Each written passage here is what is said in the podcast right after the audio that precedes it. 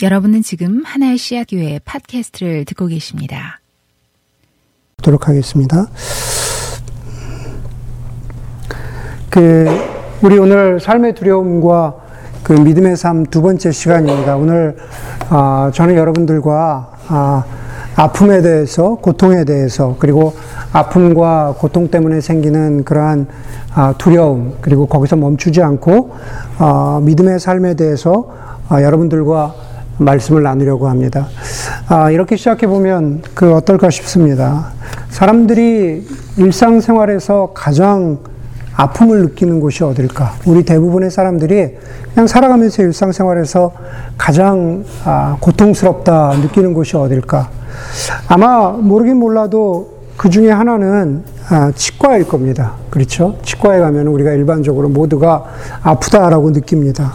그래서 치과만큼 가기 싫, 가기 싫고, 아, 정말로 피할 수 있으면은 피하고 싶은 아, 그런 것도 많이 없을 겁니다. 여러분 한번, 한번 상상을 해보세요. 치과에 가서 지금 아시죠? 이렇게, 이렇게 누워 있는데, 어, 막, 옆방에서 막 그라인더 소리가 막 나고 있잖아요. 엥! 하고 막 그런 소리가 나고 있고, 간혹 옆방에서 신음 소리도 들려오고, 그리고 이제 내 차례가 되어서 입을 벌리라고 해서 입도 벌리고, 그리고 아, 오늘은 좀 치료를 더 하셔야겠네요. 그러면서 어, 갑자기 예상하지 않았는데 어, 잇몸에 주사가 훅 들어오는 거죠.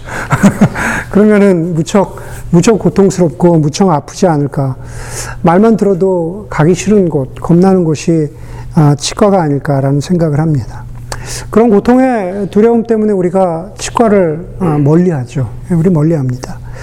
그런데 그런 아픔, 고통의 두려움과는 좀 다르게 아, 별개로 아, 우리를 두렵게 하는 한 가지가 더 있습니다. 아, 그것은 뭐냐 하면은 우리가 아프고 고통스러울 때 어, 나를 지켜줄 것이 없다고 느끼면 우리가 무척 더 두렵습니다. 아, 내가 아프다, 내가 고통스럽다, 혹은 그런 상황을 만나게 될지도 모르는데 나에게 전혀 프로텍션이 없다? 라고 느껴지면은 사람들은 모두가 긴장 모드가 되고 방어적인 모드가 되죠. 그러면서 두려워합니다. 예전에 한 교우가 저에게 했던 말이 이번 설교 시리즈, 특별히 오늘 두 번째 말씀을 준비하면서 떠올랐습니다. 뭐냐 하면은, 어, 건강보험에 관한 것이었습니다. 회사 건강보험에 관한 것.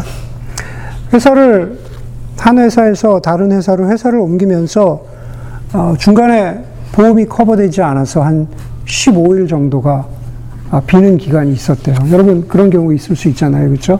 네.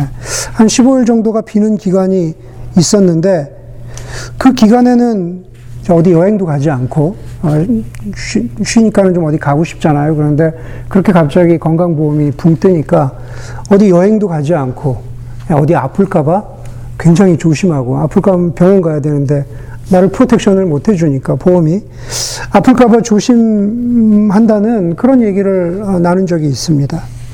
그 얘기를 들으면서 아 그럴 수 있겠구나 정말 그게 큰 두려움일 수 있겠구나 싶었습니다.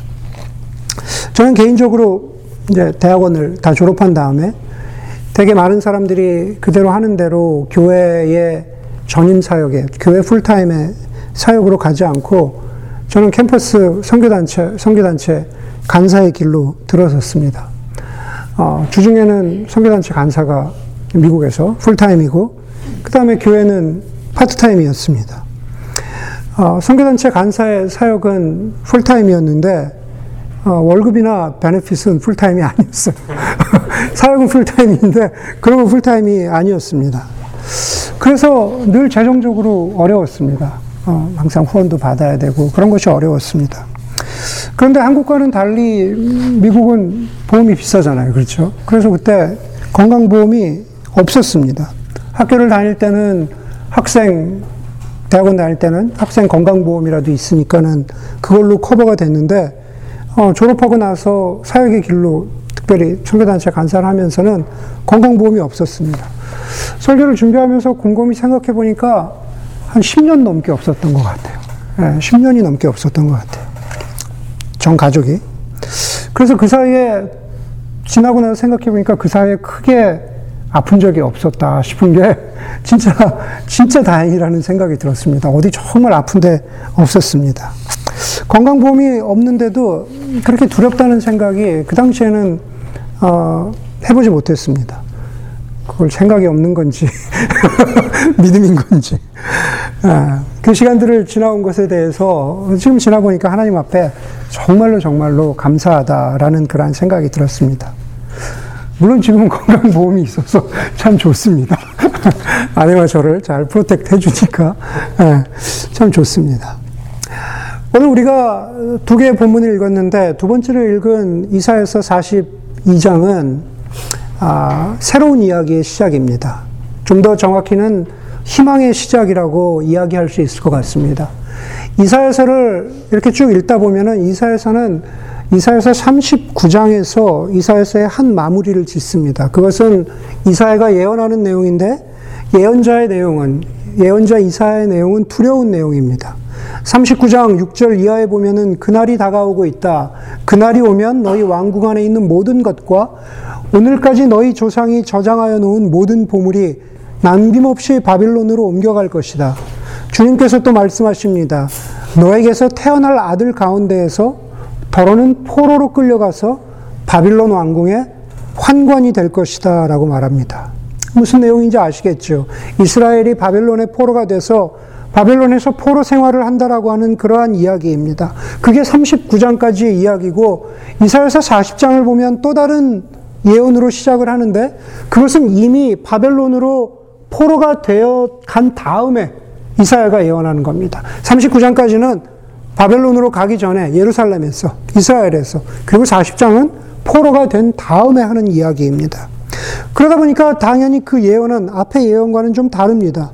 그런데 어, 그냥 시기나 장소만 다른 것이 아니라 포로 생활 포로 생활이 끝날 것이라고 하는 그러한 어마어마한 희망의 예언을 전하고 있습니다. 예루살렘이 회복될 것이라고 말합니다. 그런데, 그런데 문제는 바벨론에서 포로 생활하고 있었던 이스라엘 백성들이 바로 그 예언을 고지곧대로 믿지 못한다는 데 문제가 있습니다. 이사야는, 이사야는 희망과 회복의 예언을 주었는데 그것이 회복되지, 어, 그것을 믿지 못한다는 겁니다. 왜냐하면은 자기들이 지금 하고 있는 포로 생활에 아픔과 고통이 너무 컸기 때문인 거죠. 지금 우리가 이렇게 포로 생활을 하고 있는데, 지금 우리를 아무것도 우리를 지켜주지 못하고 있는데, 과연 회복이 될까? 과연 어, 우리에게 희망이 있을까라고 하는 어, 이사야를 통한 하나님의 메시지를 믿지, 못, 믿지 못하고 있었던 겁니다. 여러분, 사람들이 고통과 아픔이 너무 크면은 회복과 희망에 대한 그러한 그 기대를 갖기가 어려운 것은 이사야 때 이스라엘 백성들뿐만 아니라 우리의 삶도 마찬가지가 아닐까라는 생각을 합니다. 가까이 가까이 있는 아, 스탠포드 대학에 가면은 Cantor Museum이라고 있습니다. 그, 그 스탠포드 대학의 대학 채플과 더불어서 아, 아마 방문객들이 많이 들르는 곳 중에 하나가 아닐까 생각합니다. 바로 그 Cantor Museum을 유명하게 아, 하는 이유는 어, 그 안에 있는 그 조각상 때문이죠. 어, 로댕의 어, 생각하는 사람과 같은 그리고 그 외에 여러 조각들 때문에 그렇습니다. 어, museum 안으로 들어가면은 뭐 여러분들 미술 책에는 그게 있었는지 모르겠지만 제 미술 책에는 제가 학교 다니면서 배우는 미술 책에는 있었던 로댕의 생각하는 어, 사람의 조각상이 있습니다. 가서 보신 분들은 알겠지만 사실 굉장히 굉장히 큽니다. 우리 실물 사람 모양보다 굉장히 크죠. 그런데 여러분, 생각하는 사람의 원래 진짜 사이즈를 아세요? 원래 진짜 사이즈. 원래 로댕이 생각하는 사람을 염두에 두었던 진짜 사이즈. Cantor Museum 1층에 있는 아, 로댕의 생각하는 사람 안에 있는 것을 문으로 열고 나오면 곧바로 sculpture, sculpture garden, 그, 그, 그 garden으로 나오게 됩니다. 아, 거기에 나오면은 우리가 마주하게 되는 또 하나의 로댕의 어, 조각은 바로 지옥의 문이죠. 지옥의 문이라고 하는 아, 그런 큰, 큰 것이 있습니다. 여러분 가서 보신 분들 알겠지만은 아, 굉장히 큰 높이에 그 표정들을 하나하나 살펴보면, 살펴보면 남녀노소, 어린아이, 뭐 어른 할 것 없이 그 얼굴에 지옥의 문으로, 지옥의 문으로 들어가는 그 사람들의 고통스러운 표정과 그 모습들이 아주 생생하게 그려져 있습니다. 그런데 그 지옥의 문 가장 위에 꼭대기 중간에 보면은 거기에 생각하는 사람이 똑같은 모양으로 생각하는 사람이 있습니다.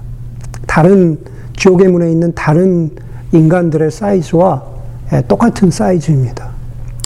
저도 몰랐죠. 저도 몰랐는데 언젠가 아, 이 동네를 방문하신 방문객과 함께 갔다가 거기 가보니까 어, 자원봉사로 큐레이터를 하시는 어, 백인 할아버지가 다른 분들에게 설명하는 것을 저도 옆에서 이렇게 들으면서 예, 그때 알았습니다. 예, 그때 알았어요.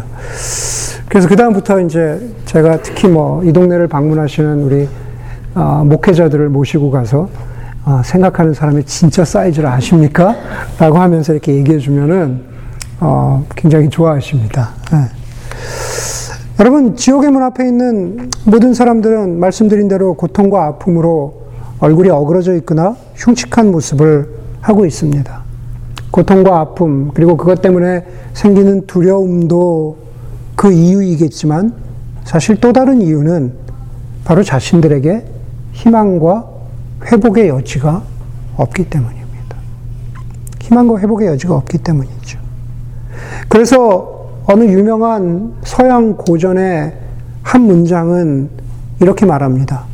지옥으로 들어오는 모든 이들이여 희망을 버려라. 지옥으로 들어오는 모든 이들이여 희망을 버려라. 다른 말로 이야기하면 그 문장을 다른 말로 이야기하면 희망이 존재하지 않기 때문에 지옥인 겁니다. 희망이 존재하지 않기 때문에 지옥과 같은 삶인 겁니다.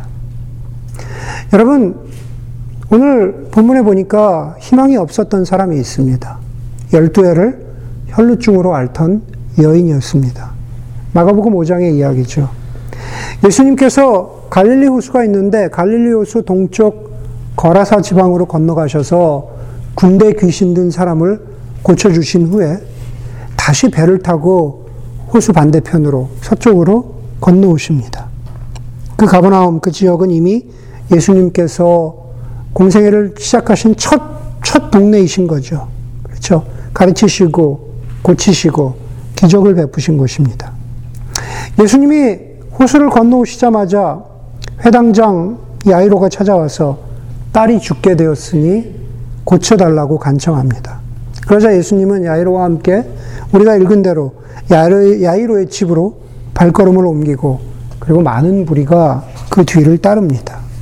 그리고 그 혼잡한 중에 수많은 무리가 따르는 중에 열두 해를 혈루증으로 앓던 여자가 예수님 뒤로 몰래 다가와서 예수님의 옷자락을 만집니다. 그리고 몸이 낫습니다. 여자는 열두 해를 몸에서 피가 흐르는 병으로 고통당하던 사람이었습니다. 구약 율법에 보면 여러 가지 이유로 피가 흐른다라고 하면은 당시 구약 율법으로 따지면은 불결하다, 병이 있다 이겼습니다. 그래서 사회로부터 격리되었습니다. 배척받았고, 그래서 그게 너무나도 싫어서 이 여자는 어떻게든 나아보려고, 병이 낫게 하려고 오늘 본문에 보니까는 재산도 많이 없애고, 어, 여러 가지 노력을 해보았지만 아무 소용이 없었다. 아무 도움을 얻지 못했다. 라고 성경은 말합니다. 마지막이란 마음으로 예수님께 나아왔습니다. 그리고 나음을 입었습니다. 마지막이란 마음으로 예수님께 나와서 나음을 입었다. 유진 피러스 목사님은 미국의 유명한 소설가인 아, 윌리엄 포크너의 문장을 자신의 책에서 이렇게 인용합니다. 믿기 어렵겠지만, 믿기 어렵겠지만, 고통과 아픔은 그리고 그것으로부터 생기는 두려움은 사람들에게 좋은 것 같습니다. 좀 이상하지 않습니까? 믿기 어렵겠지만 고통과 아픔, 그것 때문에 생기는 두려움은 사람들에게 참 좋은 일인 것 같습니다. 왜일까요? 그러면서 유진 피러스는 말을 이렇게 이어갑니다. 불필요한 것들이 벗겨지면 본질적인 것만 남는데 그 본질은 다름 아닌 하나님이시다. 불필요한 것들이 벗겨지면 본질적인 것만 남는데 그 본질은 다름 아닌 하나님이다. 여러분, 우리는 본질이 대신 하나님을 만나기 위해서 우리 스스로에게 고통을 줄 수는 없죠. 일부러 우리가 자해할 수는 없습니다. 하지만 우리는 살면서 피하려고 해도 우리 뜻과는 상관없이 고난과 아픔, 그리고 그 고난과 아픔을 겪었기 때문에 다시 우리는 두려움을 가지고 살아갑니다. 그리고 어떤 때는 이 여자처럼 그 아픔이, 고통이, 두려움이 오래 가는 경우도 있습니다. 수많은 방법을 써보지만 우리 각자가 스스로 참 노력하지만 그 고통과 아픔들이, 두려움들이 낫지 않는 경우, 사라지지 않는 경우를 우리의 삶에서 굉장히 많이 경험합니다. 바로 유진 피러슨 목사님의 말은 바로 그 말입니다.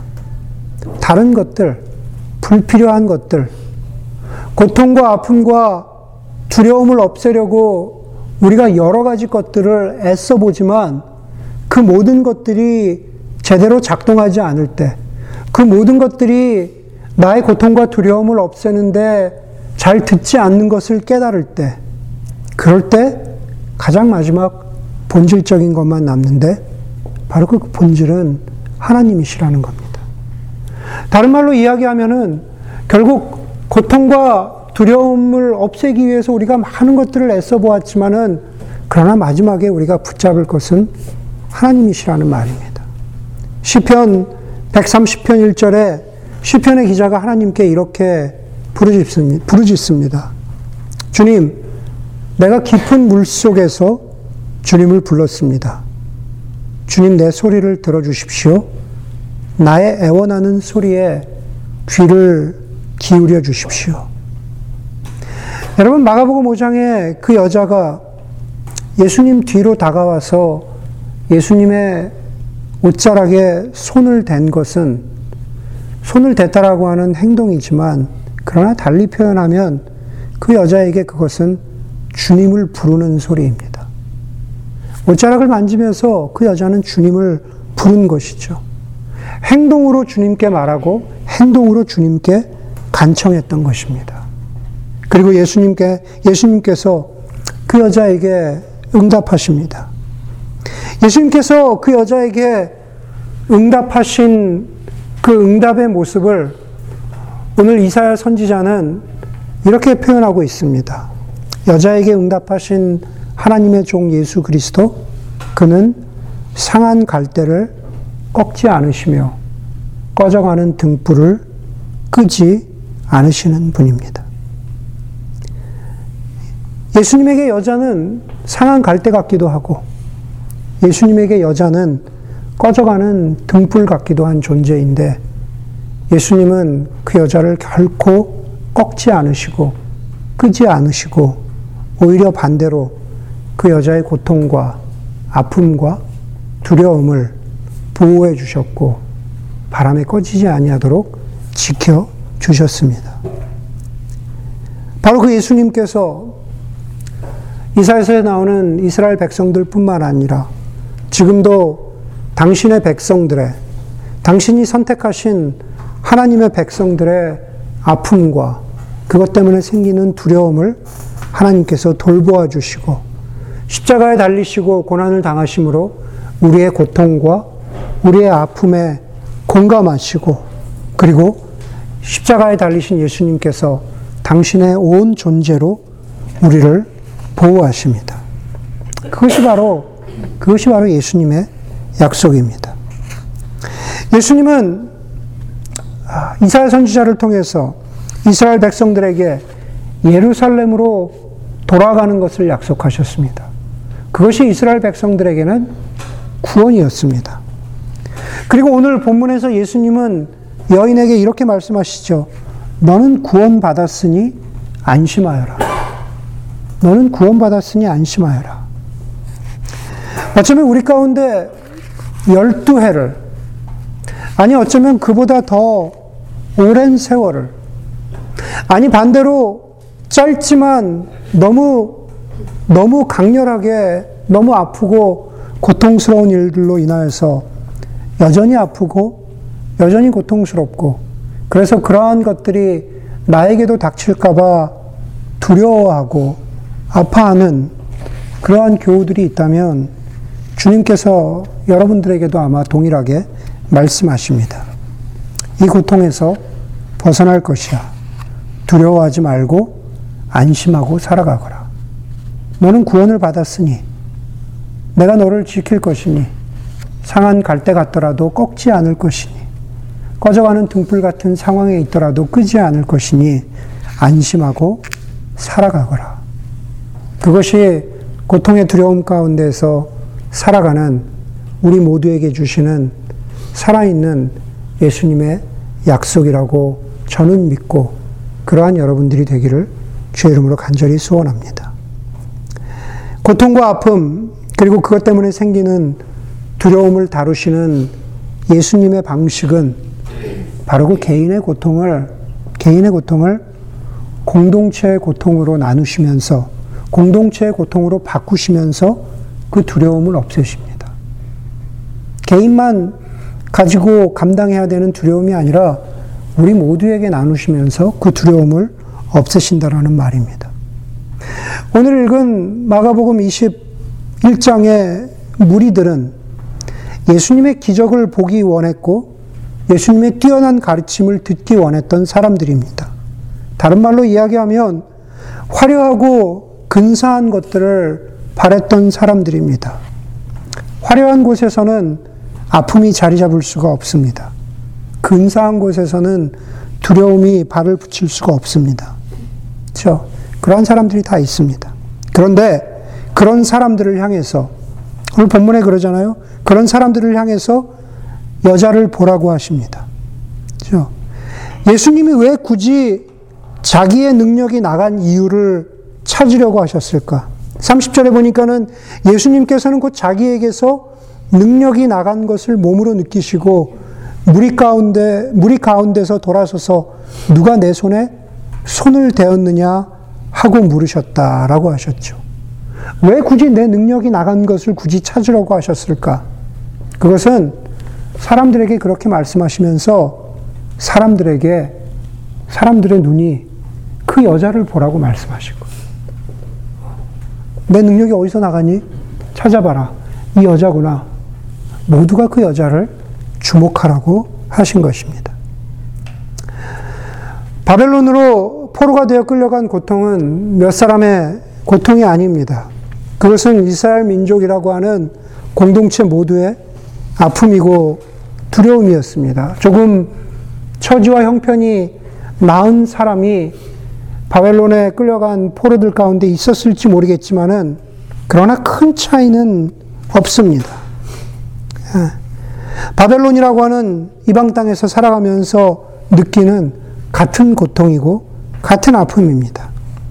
하나님이 이스라엘을 통해서 너희에게 다시 예루살렘으로 돌아가도록 하겠다 하신 말씀은 소망의 약속이기도 하고 회복의 약속이기도 하지만은 그러나 너희 모두를 다시 이스라엘로 예루살렘으로 돌아가시겠다 하신 그 예언의 말씀은 지금 당하고 있는 고통과 아픔과 두려움이 너희 모두의 것이라고 깨닫게 해주시는 영적인 현실 인식의 말씀이기도 합니다. 너는 혼자서 두려움이 없다고 잘 살아가고 있다고 그렇게 자신하지 마라. 그것은 우리 모두의 고통과 아픔과 두려움이다. 라고 그렇게 말씀하고 계신다는 뜻이죠.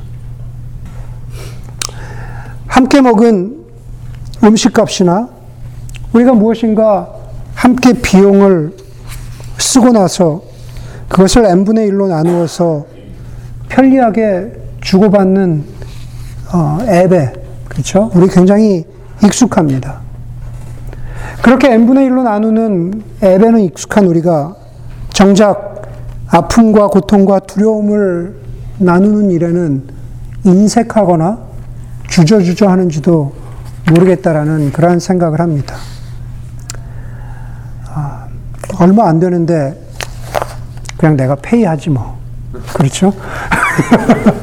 예, 그런 사람이 있으면은 아, 좋겠지만 고통과 두려움은 좀 다른 이야기인 것 같습니다. 아, 뱃모를 보니까 재밌는 기능이 있습니다. 예, 전 몰랐어요. 그런 기능이 있는지. 저희 아들을 통해서 알게 된 기능인데, 어, 돈 내라고 charge하는 기능이 있더라고요. 아셨어요? 예, 있더라고요. 예. 우리 아들의, 우리 아들의 뱃모 기록을 보면, 함께 집을 렌트해서 사는 친구한테 전기세도 charge하고, 물세도 charge하고, 자기도 음식값을 charge 받기도 하고, 우버를 나눠서 내야 된다고 또 친구에게 charge하기도 하고, 어, 몇 푼 안 되는 돈을 뭐 이렇게 서로 charge를 많이 하는지 굉장히, 굉장히 많이 있습니다. 그걸 보면서 그런 생각이 들었습니다. 나의 아픔과 나의 두려움은 얼마 안 되는데, 이거 그냥 뭐 내가 감당하지. 그건 뭐 굳이, 굳이 뭘, 그걸 굳이 뭘 n분의 1로 나누겠나.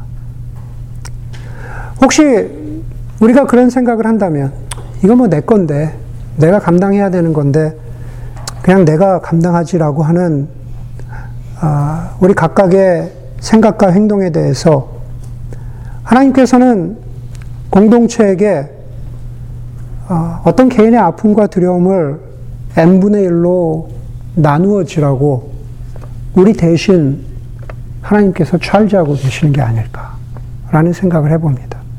그게 바로 오늘 본문에, 본문에서 누가 내 몸에서 능력이 빠져나갔느냐. 너희 모두들 둘러보아라. 너희 모두들 저 여자를 봐라.